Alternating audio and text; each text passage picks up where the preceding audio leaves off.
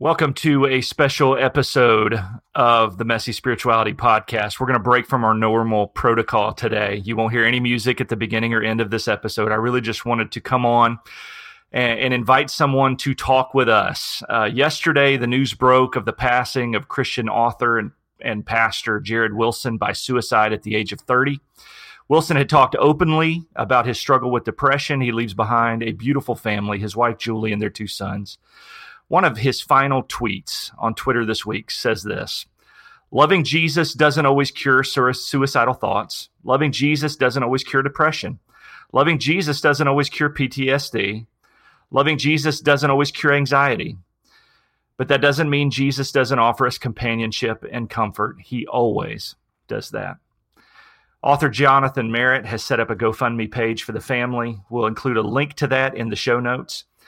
When this news hit social media, I was rocked to the core. My heart immediately went out to Jarrid's family and to all those around the world who struggle every day just to make it through the end of the day. I reached out to my friend, author, and podcaster Steve Austin to speak to those of us who fight this battle. Steve has come to know God best as he's recovered from a suicide attempt of his own. How's that for some messy spirituality? Healing from the worst day of his life has caused Steve to wrestle through the pain of becoming more authentic. Steve is the author of From Pastor to a Psych Ward, Self Care for the Wounded Soul, and Catching Your Breath. He serves as a life coach and spiritual companion. He lives in Birmingham, Alabama with his wife Lindsay and their two kids. Steve Austin, welcome to the Messy Spirituality Podcast. My friend, thank you for having me. I wish it were under happier circumstances. I do too. And, you know, I remembered just a few months ago, you had actually come to me with the idea of a suicide prevention episode of the podcast. And uh, we never, I never followed through and scheduled that. And I'm so sorry now. You know, I just, I'm glad that we're doing it now, but I hate that it's under these circumstances. Um, but thank you for joining me. I know this is a difficult time for you. This news is fresh. Can you tell me kind of just how this news hit you yesterday when you heard about the passing of Jarrid Wilson. Boy, I got. I, I think this the scariest messages, emails, text, whatever that you can get are, "Oh my gosh, did you hear about so and so?" and and I got two of those back to back yesterday on Twitter from two of my dear dear friends that said, "Oh my gosh, have you heard about Jarrid?" And I mean, uh, the when I read the first one, my immediate thought was Jarrid who? And then I read the second one, and both of these are friends in the Christian mental health world, and I went, no way. There's no way. No, no, no, no, no, no, no, no, no. It, it, absolutely not. To me, this is as shocking or more so than when we lost Amy Bleuel, who founded Project Semicolon. The only way I think I could have been any more shocked is if it had been like Jamie Tworkowski that started to write Love in Her Arms. I mean, Jarrid Wilson is a, a powerhouse of of grace and he he was at the forefront of saying the church can lead the way in the conversation of mental health. Not the church can pick up the slack. The church can can be at the forefront of this conversation much like kay warren and rick warren after losing their son and all the great things that they are doing in the world of, of faith and mental health. Jarrid was right up there at the top. And man you go read any of the messages, the comments on the GoFundMe, or just replies on Twitter from people who have been following him for the last 10 years or so, like I have. And over and over again, you'll see Jarrid was one of the kindest people I've ever known. Jarrid was one of the most compassionate people I've ever known. He's one of the nicest guys I've ever known. And all of that is so true and so, so wonderful to read but I also think that right there we have to pause and go, yeah. And even the nice guys can be overwhelmed to the point of death. Mm. And that's where I was, dude. I, I think most people would describe me as a pretty nice guy. Oh, definitely. And, you know, seven years ago, I was in the same boat. A pastor. Uh, I was 29. Jarrid was 30. Had a baby boy at home who would turn a year old the next day. I'd been ministry school grad and serving in church, in professional church work for five years. And because my mental health had been untreated, undiagnosed because of toxic theology that said basically take a magic Jesus pill and all your troubles will go away. I'd never asked for help. I'd never been to counseling and I was in desperate need. And I thought the biggest favor I could do for my wife and baby boy would be to just disappear and let them start over. So I get it. I get it. And, and I think that's the that's the most heartbreaking thing is here's a guy who had all the resources, all the knowledge, all the head knowledge. My gosh, beautiful wife, two beautiful little boys, and still the darkness, the pain, the overwhelm got him, got the best of him. Steve, Juli posted a video of Jarrid from Monday evening at 7:30 p.m. Wow and he's holding, you know, tossing his little boy up in the air and flipping him, oh and the little boy's just laughing, just cackling, having the best time. And Jarrid cracks this smile just in response to his son's laughter. That was 7:30 p.m. and by 11:45 the same evening he had taken his own life. How the hell does that happen? How do we get from those sweet, wonderful moments to such a dark place so quickly? Is that something that brews over a long period of time? How does that happen? Hmm. I don't have a good answer for that. Gosh, I saw the last post that he had posted on Instagram was of his little boy, and I thought, oh my god, it it just hits so close to home. I I can't answer your question for other people. I can answer it from my own experience. I nearly died on Thursday night going into Friday morning and the previous Sunday I had been at Oak Mountain at the state park with my wife, with my little boy, with a few of our friends and we'd had the most wonderful time and they had no clue and in the back of my mind I was saying, I want to make this wonderful. I want this last memory with me to be great because I knew by the end of the next week I was going to be out of here. And so it was a plan you had had for a while. Yeah, I'd had that plan for for a solid week. I'd been thinking about it regularly for a couple of weeks. And I know there are people if anybody is listening and they don't have the experience of uh, a lived experience with mental illness, that can sound really deceitful, but that wasn't it at all. I I'm thinking about okay, so you shared the the last tweet that Jarrid shared, and I'm convinced that he had just read my friend Sarah Robinson's post on Relevant magazine. She wrote a post, gosh, I guess it's been close to a year ago, and they just republished it on the 9th of this month called Loving Jesus Doesn't Automatically Cure Suicidal Thoughts. And she talks about in that in that article that it's not just mental and emotional. She says that the phrase mental illness makes it seem like it just exists in our thoughts, but it doesn't. If you go look at WebMD, they list 12 physical symptoms of serious depression and how chronic pain develops and worsens. And you have not only depression, but chest pains and migraine and stomach problems, and your immune system is weakened. And there's this bone deep weariness that becomes a constant companion. And it doesn't matter how much you sleep or how much coffee you drink, you can't shake it. And and for the people who would say, "Man, that's so selfish. Look at this guy with this beautiful wife. Look at these beautiful kids. Look at this great ministry, you know, that he has.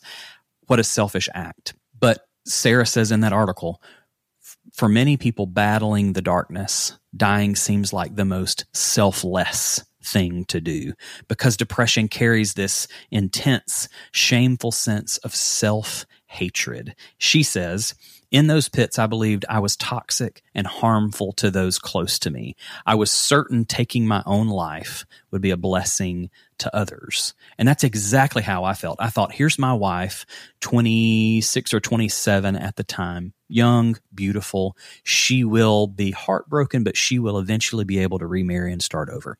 Here's this little boy who was going to turn a year old the day after my attempt. He's never going to remember me. He's a year old.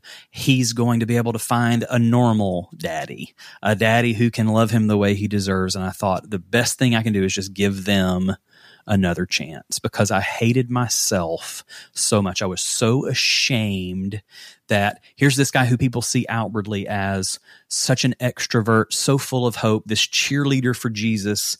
And they had no idea that I would cry in my shower so nobody would hear me. I'd cry into my pillow. I would drive an extra 10 or 15 minutes around the block before coming home so I could cry and scream and shout at God and beg God to heal me, believing that, you know, Benny Hinn could wave his white hanky and everything would magically be okay. And unfortunately, that is most often not true. And so I, I think that there, I know there are those of us who grow so incredibly tired of trying that we stop trying, we give up. And, and so people need to know, and I've been talking about this a lot on social media, that God is just as present in the cracker in the wine or the grape juice, God is just as present in those elements of communion as God is present in the prescription that I take every morning and every night because my brain is not wired exactly like everybody else's. People need to know that you can be a Christian and live with depression or anxiety or PTSD or bipolar or whatever it is, and that God loves you exactly as you are. Period. The end. Full stop. Amen. I remember we had you at the Hope Center for a suicide prevention event. I guess it's been over a year ago now. And you said those magic words that I'd never heard anybody say. I've heard many people say them since, but you were the first. It is okay to have Jesus and a therapist. What keeps us from seeking the help that we need, even when it's clearly obvious that we need it? Shame. Shame. Shame thrives in silence and secrecy. And as long as we believe that depression is a lack of faith or that any kind of illness, any kind of chronic illness, if we believe the toxic theology that that is a lack of faith, then we tend to stay silent. We tend to just shut up and keep our heads down. And I think we would be shocked to know the truth that exists inside the person next to us on the pew on Sunday. We would be shocked, not from a shameful standpoint, but we'd be shocked to know their true story because we're all so scared for people to know the real us. When I was writing Catching Your Breath, my friend Laura was uh, I, I want to call her my co-writer, my my unnamed co-writer, because she was reading the book as I was writing it and constantly asking questions. Tell me more about this. Say more about that. And one of the things when we were talking about shame and we were talking about hope, she said, "Can you imagine what it would be like if for one day we all walked around with all the wounds, with all the trauma that we've endured written on our bodies? If everybody in the whole world walked around with all of their baggage visible, how might that make us more compassionate? How might that make us more kind, more loving, more gracious if we realized that we're all human and just human? Yeah, we can get into theology. We can talk about we're spiritual beings having human experience. But right now in this moment, we're just humans. You know, I, my dad can take cholesterol medication and nobody thinks a thing about it. We can talk about it at birthday parties and supper and get togethers and all this. But I don't dare feel comfortable talking about the fact that I have to take anxiety medicine every day, that I have to take depression medicine every day. It feels different. We don't have any shameful thoughts or judgment toward the little old lady who has to start chemo but your pastor stands in front of a congregation and says, I'm taking a three month sabbatical to get my mental health under control because I'm completely overwhelmed. I'm ready to not only leave the ministry, but leave this earth. Heaven forbid. Because we expect our pastors, our leaders to be superhuman. And it's not fair. It's not right.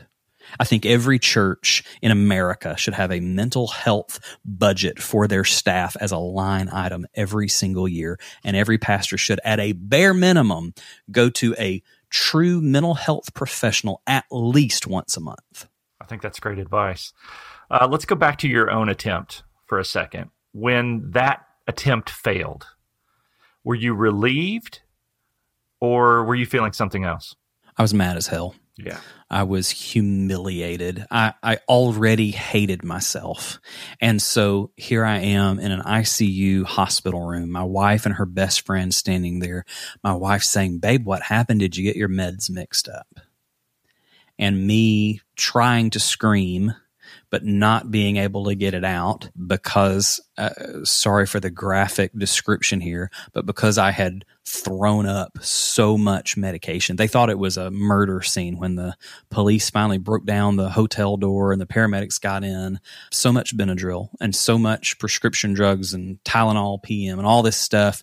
They thought somebody had been murdered. And so there I am in ICU in a hospital room, numb from the waist down doctors trying to figure out if my liver was going to make it. And I'm already feeling like a failure. And now I can't even get a suicide right. I was furious. I thought, God, you've got to be kidding. You, you hate me this much that you won't let me go. Yeah, I was, I was not overjoyed. I was not relieved. I was not glad to be here. That took a long time to work through the bitterness, the anger, the confusion, and thankfully, I am here. And thankfully, I did not succeed at that suicide attempt. But boy, oh boy, there are there are a lot of emotions there. I shared a post a few days ago on the seventh. Seven things to do the day after you leave the psych ward. And I talk about how the nurse wheeled me out the front doors of the psych ward and helped me into the car. And she said, Good luck, Mr. Austin. Take care of yourself. Remember, every day is another step in the journey. Promise me that you'll never stop telling the truth or asking for help. You're one of the lucky ones. And that word lucky, oh man, if I hadn't been so grateful for her compassion for the last 10 days, I, lucky. I did not feel lucky. I didn't feel blessed at all. How long did it take before you were grateful? That you had survived? I don't know a, a specific time frame on that. I will tell you that we, Lindsay and I, got home and I remember sitting down on the couch and she opened up and said, I'm not leaving. Mm. and I sobbed and I sobbed and I sobbed. I, I, I couldn't stop crying. And she said, if you promise to never lie again, I'm not leaving. If you will tell the truth, if you will go to therapy, if you will take your meds, if you will not isolate yourself with busyness, and if you will ask for help when you're feeling overwhelmed, I'm going to stay.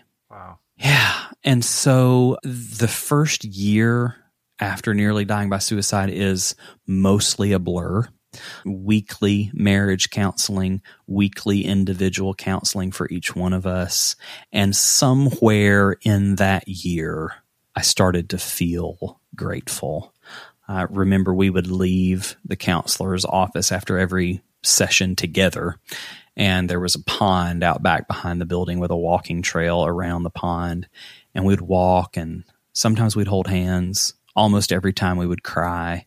Sometimes we wouldn't hold hands and we couldn't look at each other. And it dug up so much that we had buried over five years of marriage and, and 25 years of toxic theology and just sweeping things under the rug. And somewhere in that year of telling the truth, of refusing to be quiet, even when it was miserably uncomfortable somewhere in there i began to feel grateful.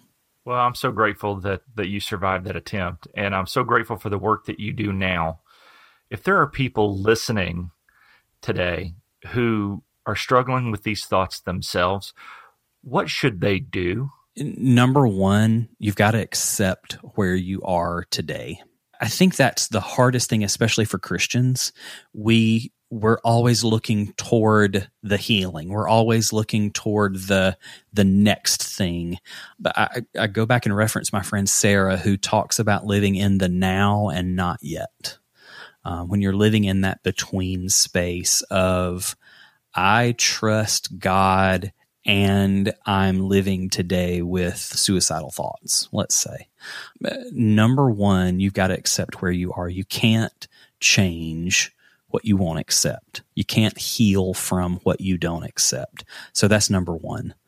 Um, the second thing is to refuse to dwell on or to be obsessed over past traumas, to refuse to be obsessed over past choices that you can't change, and not to obsess over a future that you have no control over, but to live in the moment, to practice acceptance today right now and be here. You can't do anything about the past. You can't do anything about tomorrow, but you're here today. And so what do you need today to survive today? So you've got to sort of let go of that that wide angle lens of looking at at you know the whole world and focus on you and what you can touch today, right now, in this moment. And so, do you need to make a phone call and schedule an extra therapy session? Do you need to call your doctor and say, Hey, I think I need to increase my meds or I think I need to start meds? Uh, do you need to call that best friend who's your get ready for a 90s reference, your ride or die homie? Do you need to call that ride or die homie and say, Hey, I'm not okay today. Can we go get coffee? Uh, can you come over? Bring a bottle of wine. Whatever that is that you need to do, call that safe person and say, I, I need you right now. Do that. Those That's where I would start. Gotcha. What does self care look like in your own life? I'll start with the basics. Self care looks like getting enough sleep. If I go, you know, I can survive a day or two on four or five hours of sleep because something crazy's happened or my kids have kept me up or my wife is sick or whatever the excuse might be. But more than a couple of days of that and I'm a zombie. I'm falling asleep while I drive. I'm grumpy. I'm agitated. My depression symptoms are worse. My anxiety's through the roof. My blood pressures, you know, all of those things uh, are impacted by a lack of sleep. So that's number one. Uh, number two, again, super, super basic drink plenty of water. I read a report here a month or so ago where they are now suggesting that you drink whatever your body weight is, that you drink that same number in ounces of water. That's a ton of water. But you know, my gosh, just 60 or 70 ounces of water a day is far more than most people drink. Most Americans, the vast majority of Americans, are chronically dehydrated. So go Google what happens to your body, to your mind, to your emotions when you are dehydrated. So that's a huge one. Get enough sleep, drink enough water, eat your veggies, do something fun you know maybe it's for me it's playing the piano. That's that's part of my regular self-care. I am not the best but i can chord those old songs that i love that bring me peace and and that's a, a huge part for me. Other self-care is journaling. One powerful way that i have learned to heal painful childhood memories is by journaling. Most of those journal entries you're never going to see. I, and I'm a man, I'm an open book these days. I think when you when you survive the darkest days of your life, at least for me, it's made me much more open. There's basically nothing I'm unwilling to talk about, but there are stories and memories that aren't only my story, but involve other people that are still around uh, that I love and want to have a relationship with. And so when it comes to those kind of memories, I journal about them and I keep that private, but I process it so that I can live through it. Other things that I do for self care, meditation. My my prayer life today doesn't look anything like it did when I was teenager, youth leader, youth pastor all those years ago. These days, meditation is it, prayer is prayer is meditation. It is listening. It's slowing down and getting still and getting quiet. My my buddy ed bacon talks about how it is the level below quiet that you're getting down kind of to the the bottom of the sea where everything is really slowed down and gotten still and quiet. You you picture pond water in a, a mason jar and you let all that sediment settle down to the bottom where you can see through the water again and then you're at the point of stillness. And that's where we meet God. We get past our ego, we get past our fears, and we're listening to the voice of love that resides right in the center of our being, and we can finally hear it. that's regular self-care for me and then you know having my my inner circle friends that i can talk to when i just need to tell somebody the the crazy thoughts that i'm having the lies that are playing in my head over and over again and have those safe people remind me that they're not true. And also remind me that my friends are going to stay with me until i can hear the truth again. That's regular self-care. One thing that I've noticed in your social media posts that you're really good at too for self care, I think you've you've gotten really good at saying no when you need to say no, when the world's just demanding too much from you, and you also seem to take regular. I, I use the word sabbatical, I guess, from 20 years of pastoral work, but you seem to take regular rests and just say, you know what, I'm off social media for a month. I'll see you when I get back. How important has that kind of thing been for your self care? It's massive. It is incredibly important. Um, when I, so before the suicide attempt, I was a pastor. I was working full time in a school system. I was running a photography business part time. I had a radio show in Birmingham two nights a week. Oh, and also I was a husband and a father. Uh, and, and those got the leftovers. And I, I didn't know how to say no because, you know, we're taught that, you know, it's our job to save the whole world. And that if we don't, the blood of those people's, you know, souls are going to be on our hands and, uh, you know, all this awful fear based theology that I grew up with. And so I, I was scared to death to say no because I, I did believe it was my job to save the whole world. I had that cape and cross on my back all the time. And so it is still difficult at times to say no. I had a an incredible opportunity this month to go to a writing workshop with the Collegeville Institute. Just a really great opportunity. They picked 12 people and I happened to be one of the 12 and I was overjoyed to go and spend a week there. It's grant funded. I wasn't going to have to pay for anything other than just get myself to northern Mississippi just was so thrilled. And then just stuff has happened over the last couple of weeks with our kids, and, and my wife really needs me at home. And so I sent an email and said, you know what? I'm not going to be able to make it. That's not easy, but it is right. Yeah. So I, I, do, I think saying no is powerful. And I also think for people who are struggling with saying no to other people, whether it's a boss, a spouse, a friend, gosh, you know, the, the 20% of church people that do 80% of the volunteer work, you don't want to say no. But when you say no to other people and other things, you're actually saying a great big yes to yourself. And you're giving people an opportunity to show you who they truly are. So sometimes you say no to somebody and they show you who they truly are and it's not pretty. And in other times, you give people the chance to look for other people, to find new volunteers, to invite other people into whatever the project is that you're doing. So saying no is a really good thing. Absolutely. Steve, I appreciate your time so much this morning. And I know that I kind of dropped this on you at the last minute, but you've been so gracious with your time. I want to let you go in a minute. But before we do, I just, I want to take another minute. I know I've already basically asked you this question, but I want to take another minute and just, if there's somebody listening today who has a current plan to end their life and they came, they called you for help, what would you say to them? I'd say that you're not alone. Sometimes you can pray meditate, exercise, go to therapy, take your medications, have the power of positive thinking and hope for better days and believe for healing and read your Bible and reach out to your best friends and still those symptoms of mental illness remain. And you're not alone.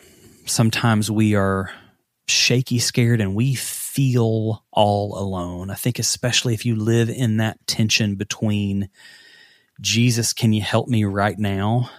And I'm going to take this prescription while I wait for God to show up. It can feel very lonely, but you are not alone. And so that's what I would tell you. And then I would pray. Can I pray? Of course. Please do. God of peace, God of hope, God of grace, God who promises to be an ever present help in time of need. Please still my friends' anxious thoughts. Please comfort their weary heart, hold their shaking hands, whisper goodness and mercy to their soul. I trust you, God, and I believe that as you do the work that only you can do, you also give us permission to be human.